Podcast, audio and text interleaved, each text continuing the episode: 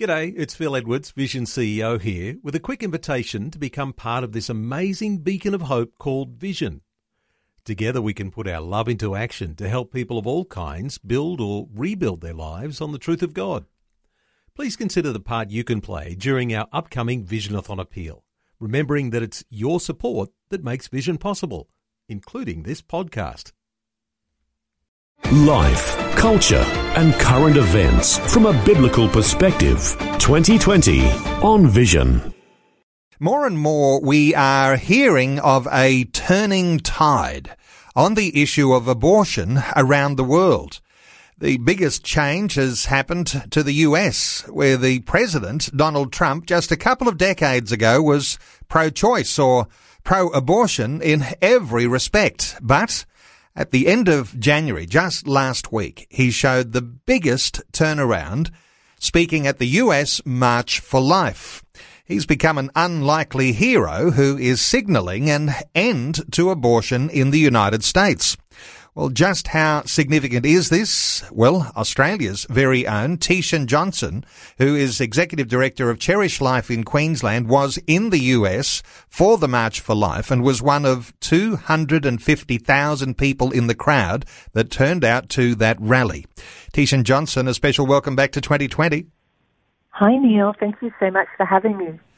Teeshan, give us a little impression of what the atmosphere was like. That many people, all passionate pro-life, and the President of the United States arrives.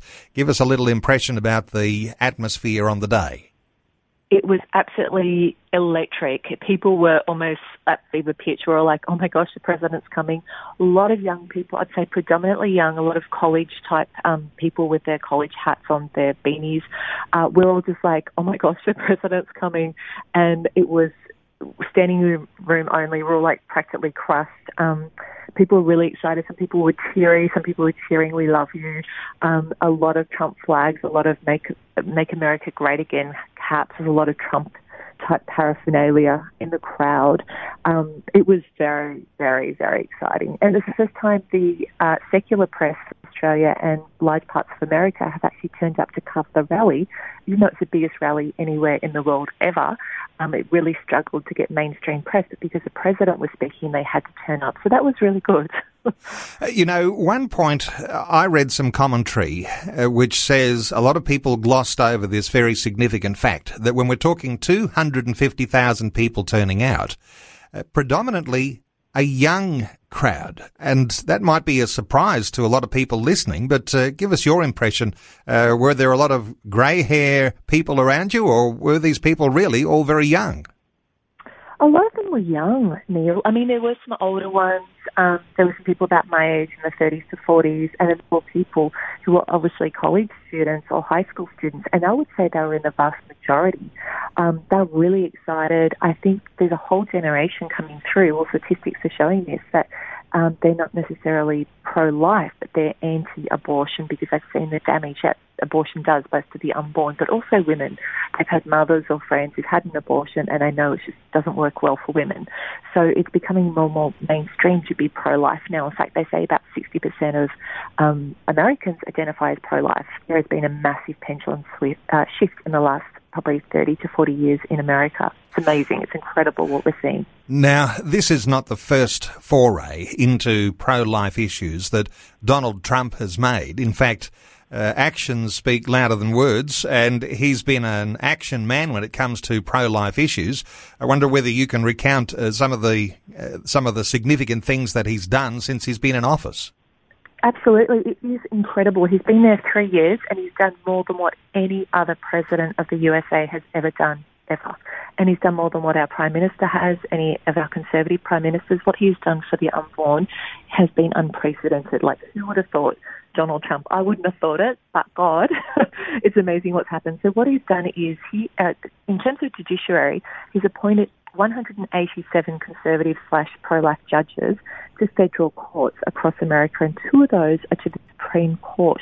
Now, Supreme Court appointments are particularly important because they need to overturn Roe versus Wade um, and another abortion case uh, called colloquially, colloquially called Doe um, in order to basically shift abortion laws right across America. So Roe versus Wade was a case in 1973 um, that overturned Texas's very prohibitive abortion laws, which basically said um, the American Constitution basically leaves it open to the woman whether or not she wants an abortion. Basically, the states don't have much rule, they haven't got much authority to rule for prohibitive abortion laws. So it effectively undermined a lot of states' very restrictive abortion laws. So it, helped to herald in open flavor abortion across America. So a lot of um, the Conservatives believe this was totally um, unconstitutional what these judges did. Funnily enough, it was seven men. They talk about men not telling women what to do with their body. Well, it was seven men who ushered in that grievous law across America. But the two Supreme Court judges, they need one to two more, and Trump should be appointing another one or two this year, hopefully, um, will mean they can overturn Roe versus Wade and Doe versus Bolton, the other abortion case they need to overturn. He's also um, a lot of governments uh, do research on fetal tissue. What he has said is, uh, while, I'm, while I'm here, my government will not do fetal tissue research on babies from elective abortions.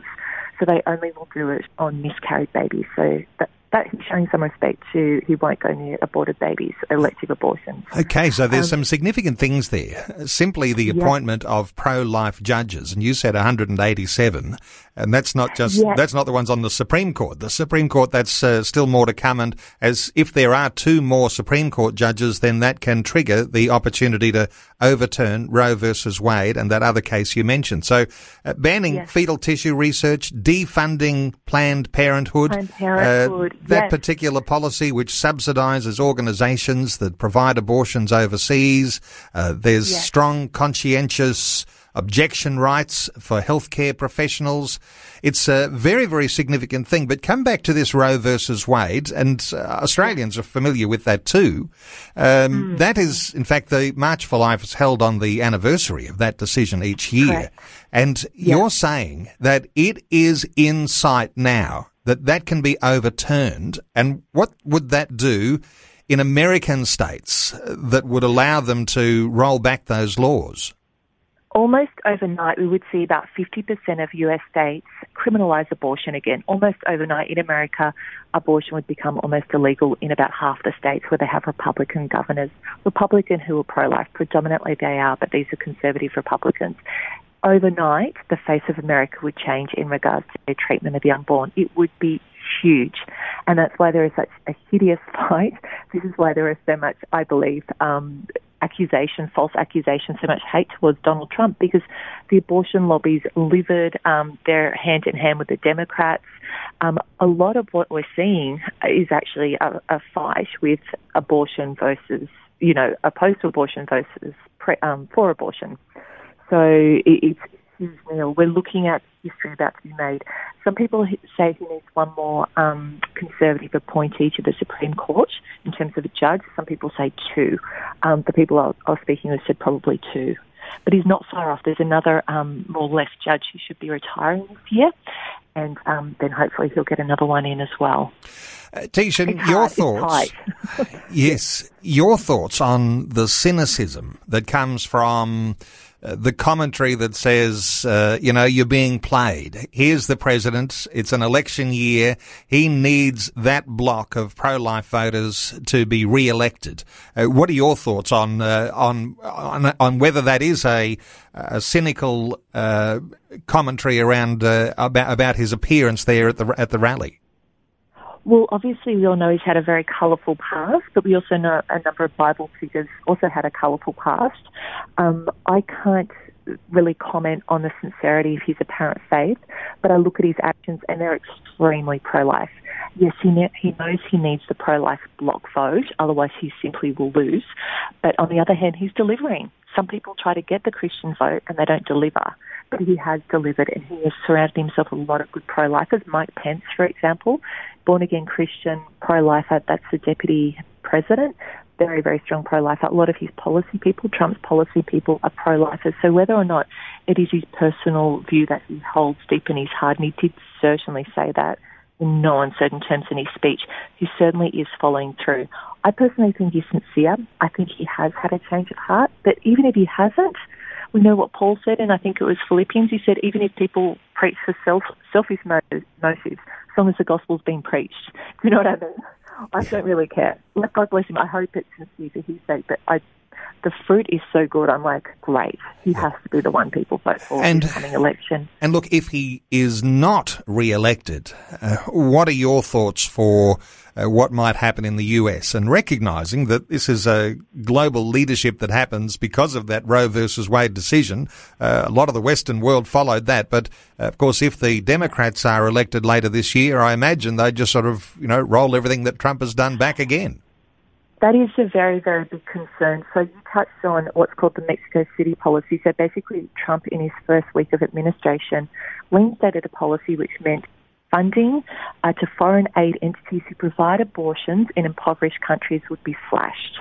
So that's something Trump reinstated. But we know if the Democrats get in, they'll simply reverse that again. So suddenly we do pay, well, Americans do pay for people to have abortions overseas in impoverished nations. We know that they would, um, Trump's done some changes to Obamacare, so there's more transparency when Obamacare is being used to pay for an abortion. We, we know that the Democrats would make that opaque again. We know that they'd put in their judges, which are all pro abortion. So we know that they would start using government money for um, aborted babies' fetal tissue research again. So all the good work he's done will be rolled back very quickly, is the thought.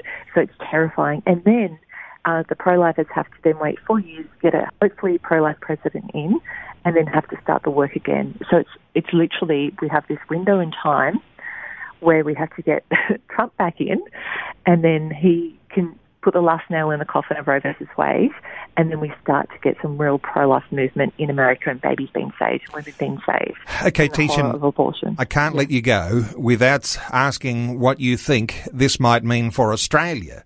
Uh, given the momentum mm. that's there and given the possibility of uh, overturning that law, uh, is it something that you would see as a major effect on the pro-life battle that's going on in Australia? It will have an effect, Neil. It really does. Um, often, Western countries, particularly English speaking countries, do follow the US trends. I know Australia is becoming more pro life, but we're still seeing um, the equivalent of Democrats, which is the Labor Party here, bringing in extreme abortion laws. But then again, we had a case in New South Wales where it was a, came under a Liberal government, a Liberal Premier. She sided with Greens and an independent who was like a Green. So yes, we are becoming more pro-life, but there's a bit of a lag with it actually catching up in politics, and also our, our legal system's a little bit different. But there are some federal initiatives that our federal government could do to make abortion less bad throughout Australia, but it is administered at a state and territory level. So I think we will be seeing some wins for life um, in the years to come, the next five to ten years, um, but it will actually will mean we have to get very strong pro-lifers as premiers of the different states and territories and then actually take some ground for life. Because the last, you know, 50 years we've been trying to hold ground for life and then sometimes we'll have a win and that we don't lose and then some, suddenly the pro-life movement will have a loss.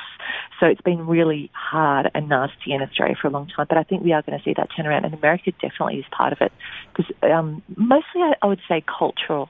Culturally, there's been a shift and that's happening in Australia as well, the way we think about pregnancy and the unborn and women.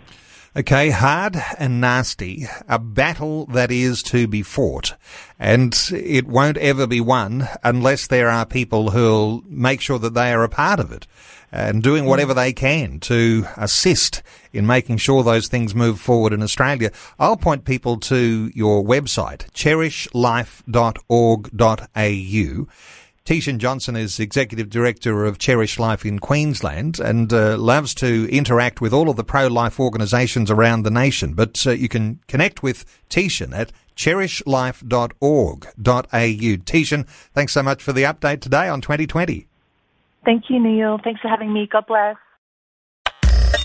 Thanks for taking time to listen to this audio on demand from Vision Christian Media.